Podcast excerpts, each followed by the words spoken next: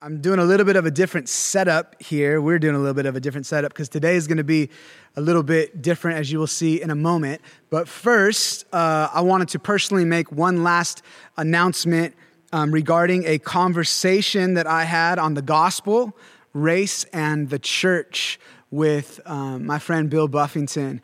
Uh, Bill is a, a, pastor who is in Los Angeles. He's been there for uh, 20 years. He also happens to be black.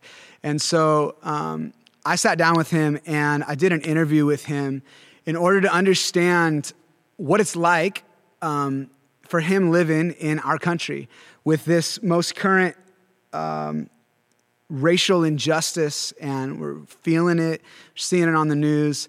I realized maybe for the first time in my life that me simply not being racist and loving all people the same and loving all ethnicities and loving all colors and creeds and languages and I've been to 26 different countries like I don't of course, I don't need to like do anything beyond just being loving and racist. I realize like, oh wow, there's actually a lot that I can do if I am going to partner with God's heart in bringing his multi-ethnic kingdom to earth like it is in heaven. And so a lot of that starts with um, gaining an understanding of what it's like to be someone who has a different experience living in this country. And so Bill has been so gracious in helping me understand uh, what's going on. Like I said, he's been a friend for 20 years. He's been so helpful. So we decided that it would also be good for me as not just a, a human being, an individual, but as a pastor at Reality Ventura, for me to sit down with Bill and ask him a series of questions on kind of on behalf of our church. Because one of the things that we realize is that uh, we've kind of have a we kind of have a deficiency in our church culture because we never talk about this stuff. And it's been exposed in this season. We see that as leaders and that's on us man. We take responsibility for that. And there's some work to be done if we're going to catch up with god's heart on this. Um, the bible says to weep with those who weep. And so then uh, when, when i see my black brothers and sisters weeping i need to weep with them but I can't weep unless I can begin to gain an understanding of where the weeping even is coming from. And so uh, that is, to that end, is why I sat down with Bill um, to, to just do some listening. And so we talked about his experience um, of what it's been like, even as a pastor, to be living in Los Angeles as a black man, which is a very different experience, quite frankly, than mine. And we talked about racial prejudice, and we talked about how it is actually a gospel issue way before it's a political issue. Um, and what we can do as Christians and the church to be a part of seeing gospel bring the gospel bring change in our own individual hearts and minds first, and then in our communities and churches. So this interview with Bill that I did is not everything, but it is uh, something, and we believe as elders that is an important and necessary step in us beginning to sync up more so with the heart of God on this. So if you haven't watched it already, thank you for those of you who have. I've gotten a lot of comments like, gosh, Dom, this was so good. I needed this. I didn't even realize I needed this and I needed this. Um, so thank you for that. If you haven't seen it yet, please go to our YouTube page and check that out. Okay, like I said, today is going to be a little bit different. Uh, I'm not really going to preach so much. I'm kind of here uh, sharing more as a brother. I want to exhort us uh, in the fact that um, I think God has a plan for you wherever you are, um, and a plan to awaken and revitalize uh, prayer in you. Now, don't get scared, okay? I'm talking about talking to God. That's all prayer is, all right? It's easy. You can talk to your neighbor, you can talk to your family, you can talk to me, you can talk to God. Actually, He's a lot more gracious than I am with people who are talking to me. He just wants to hear us. Uh, talk. Um, so we're going to do something. I'm going to talk for a few minutes, but, and then we're going to do something in our homes that's going to involve you and your home, and I think it's going to be really good. Uh, let me just talk for about 10 minutes here, though. As you know, we have been in this series called Such a Time as This, and the subtitle is uh, Hidden Treasures from the Cave of Quarantine, right? And the idea there is that we believe God has put us in the cave of quarantine for such a time as this because he is wanting to uh, reveal to us hidden treasures from the middle of that. We believe deeply that there are invaluable lessons for each of us to learn and invaluable things to be birthed from this season that can't be birthed uh, apart from any other kind of season. There's some things that can only grow once there's like the ashes of a burnt fire on the soil, okay? And there's some things that can only be found in the depths of a dark, musky, kind of like uh, scary cave. Um, we believe God has that for us. And through this season, believe He's been speaking to us, right? I've heard it from you guys. And I'm there too.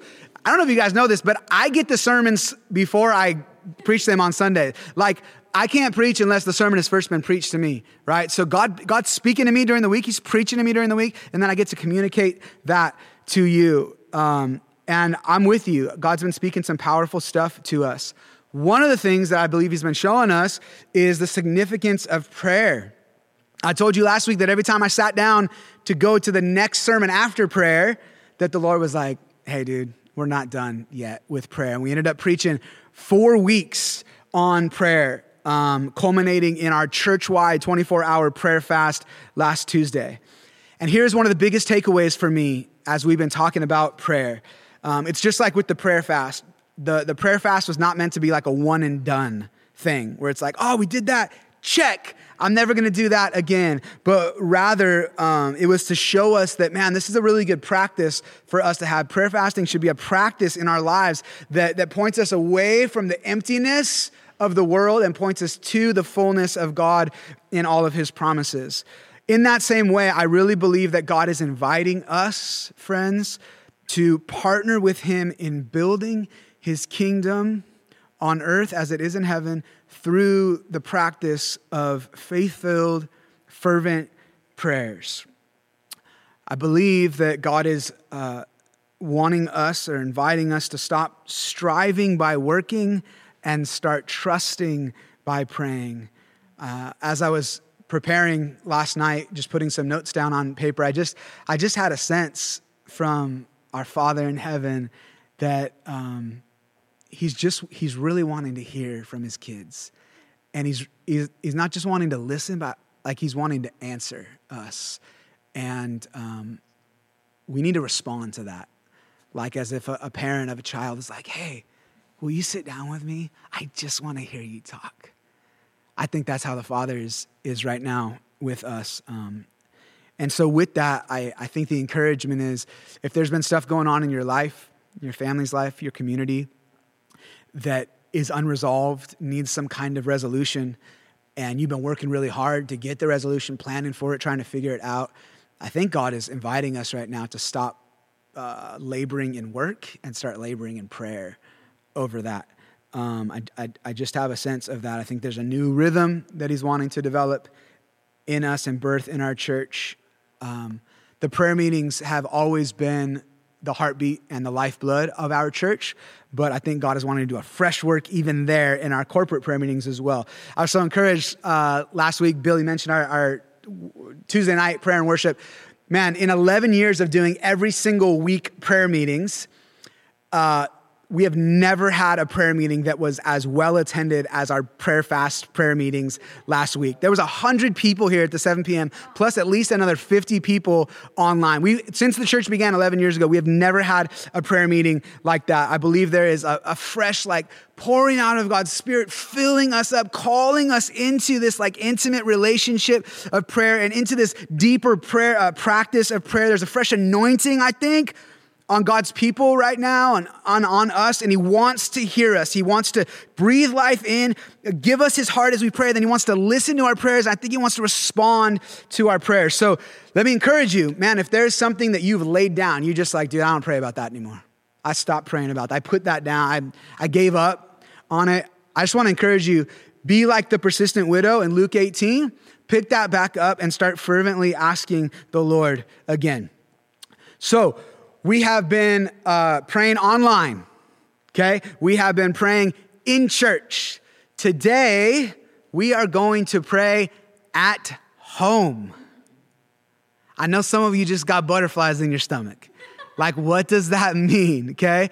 We're going to pray at home. Specifically, we are going to bring the prayer meeting into your spaces this morning. Now, okay, before you turn off the live feed and get all squirmy, um, let me explain here. First of all, if you're still with me, just say, I'm with you, Dom. maybe reluctantly, say, I'm with you, Dom. Okay, this is not gonna be difficult. This is not gonna be painful. This is gonna be simple and it's gonna be powerful. If you have kids, they can participate in this, okay? That's how simple this is. There is a spiritual muscle of prayer that is like in many of us, right? God is wanting to uh, take us to the gym of his kingdom and, and to exercise this, this spiritual muscle of prayer to strengthen it for a purpose and for such a time as this. Part of what God is doing right now, listen, you may not like this, but I need to tell you. I've talked to pastors all, I was talking to one yesterday at Cornerstone in Simi, and it was like he was saying the exact same things that we've been saying here. Man, this is happening across the church worldwide. I believe that this is something God is doing right now. He's tearing down the idols of church buildings, and he's tearing down the idols of church leadership. Okay, that puts me there, right? I'm, I'm in that. He's tearing down the idols of church buildings and the idols of church leadership. Listen, I love our building. I'm in it right now. It's, there's 15 people in here or whatever right now. I love it. We had our worship night the other night. I love our building. I love being together. But part of what God is trying to show us is I don't need the building though. I don't need the building. Uh, Ephesians 2:21 says, "You are the building." You are the building, all the pieces put together. The body of Christ makes up the building, the dwelling place of God. Okay, so that, that's one thing. And then the next thing is uh, the preacher on the TV, okay, so maybe that's me, um, may not actually be able to affect your life, your family, your sphere of influence in the same way that you are able to affect those same people. Even if I'm a better communicator than you, even if I may be more spiritually mature than you, have more experience doing this or that, have more scripture memorized or whatever. God wants to use you. Okay, there's no like degree required here. This dude I was talking to at Cornerstone, he's all, I'm so intimidated. Uh, he's, he's one of the, he's not like one of the teaching pastors, he's another pastor. He's all, so intimidated. All these guys have their masters of divinities at our church, blah, blah, blah. And I was like, dude, I didn't even graduate from my unaccredited Bible college. right? And I'm like doing this. Case in point, God uses the foolish things of the world to do his work. So if you're in that camp or you're like, dude, I don't, I wasn't trained, I don't know. God doesn't care. He does not care. He has put you where you are for such a time as this for a reason. Our job over here, my job over here, is to equip you over there to do your work over there. And so, believe it or not, your shaky prayers and your palm sweating sharing of the gospel with the people that are around you is actually more effective than my most dynamic, well crafted sermons will ever be for those people. Period. Because that's not what they're intended for. They're intended to equip you to go do the work with those people. That's how God intended it, right? Your words, your people, your life. That is how He intended it. I think part of what God is wanting to remind us in this season, and that it's not, is that it's not about me. It's about you. It's about her. It's about him. It's about each one of us all doing our special, specific part in the body of Christ. So that's part of what today is about. That's part of what this season about. Today we are going to live that in real life, do something a little bit different. This is not another sermon on prayer. This is like live action sermon on prayer played out by you in your homes. I'm telling you right now, I believe God has a special power and anointing on us to pray for our own specific places, which we are going to do in a few minutes. But first, I'm going to say a couple more things. I want to encourage you today, guys. I want to encourage you today. God loves it when He hears husbands pray for their homes. God loves it when He hears wives and mothers pray for their homes and their children. God loves it when He hears children pray for their homes. He loves it when He hears people praying for their homes and their roommates that they live with.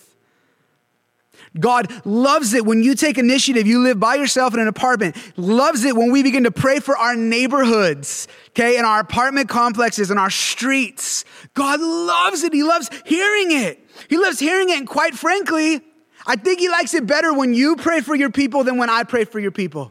because you have a special connection to your people. And quite frankly, you can do work there in prayer that I could never do. I don't care how eloquent or scripture filled my prayers are. Your prayers have more power there because you, you are not just praying with like some poise, you're praying with passion, right? You're praying with, with conviction because you have actual connection there. And God loves it when his people pray with conviction and passion. So, guys, God's ears are open to us today. 1 Peter 3:12 says, "The eyes of the, the Lord are on the righteous, and his ears open to their prayers. He leans in to you to listen to what you are praying today. So I want to bless you in that, okay? I want to release you to do that, to step into that today.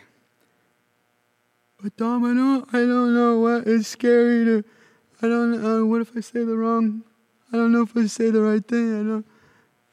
Listen, my kids are here today, which is so fun. They haven't been here on a Sunday in three months. They're sitting so quietly over here. And uh, when each one of them were like three or four, our youngest is seven now, um, and they have and they had massive speech impediments just because they're cute little kids. Uh, and they were trying to find the words, right? Using words they didn't even know what they meant. And they would come to me and they would, they would begin to talk about what they were feeling. Maybe they're sad about something. Maybe they're really excited about something. Maybe they were really wanting something. Maybe they wanted to go back to somewhere we had gone before. And as they would begin to talk, um, they wouldn't sound very good. They'd sound cute, but you certainly wouldn't want them to do like some speech on TV or something. And never once was I like, hold on, dude, can you just go to speech school and then come back to me once you figure out how to like do this whole talking thing better? Because I'm their father, man, I just want to hear their hearts. I still do. I still just want to like hear their hearts. And not once am I ever with my kids, not the seven year old, the 12 and a half year old, the 16 year old, like, ah, dude, you messed up your words when you were talking to me right now. Can you start over? Because I don't care. As long as they're honest with me, as long as they're speaking from their hearts, as long as they're speaking from their soul, and I can tell they're just sharing with me, that's all I want to hear. Listen, your Father in heaven just wants to hear you talk from your heart.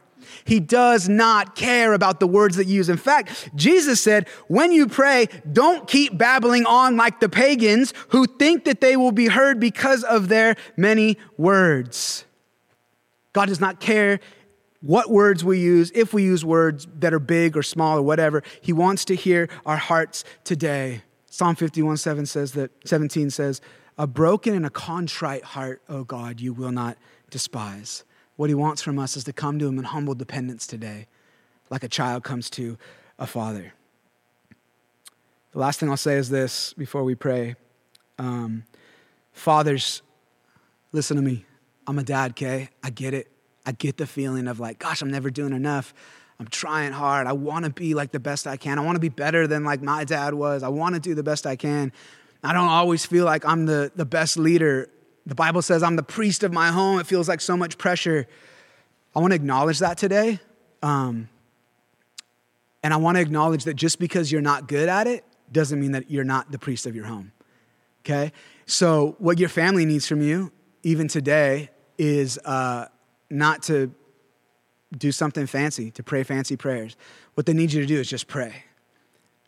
This day and every day, your kids, your wife, they just need you to pray. They don't need you to sound awesome.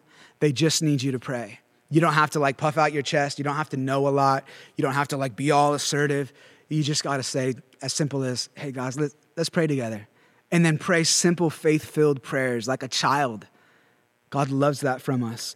And then I just want to say to moms or wives who are in a home uh, where there may not be a man who is spiritually present or even physically present, uh, sometimes the tendency can be for us to say, as the women, to say, like, um, oh well there's no one to lead there's no one to i guess i can't i can't do anything until my man starts leading or until i get a man or something because he's supposed to be the priest of the home listen god does intend for the men to be the priests of the home we see that in scripture just like god intended for men to be the judges in israel okay? But when there wasn't a righteous man to do that job, God raised up a woman named Deborah to righteously rule the people of God because there was no man to come and do it. Okay? So God will raise up you in your home to lead your home even if there is a lack there in that like man priesthood thing. And I want to encourage you to lean into that if that's you today and in this season.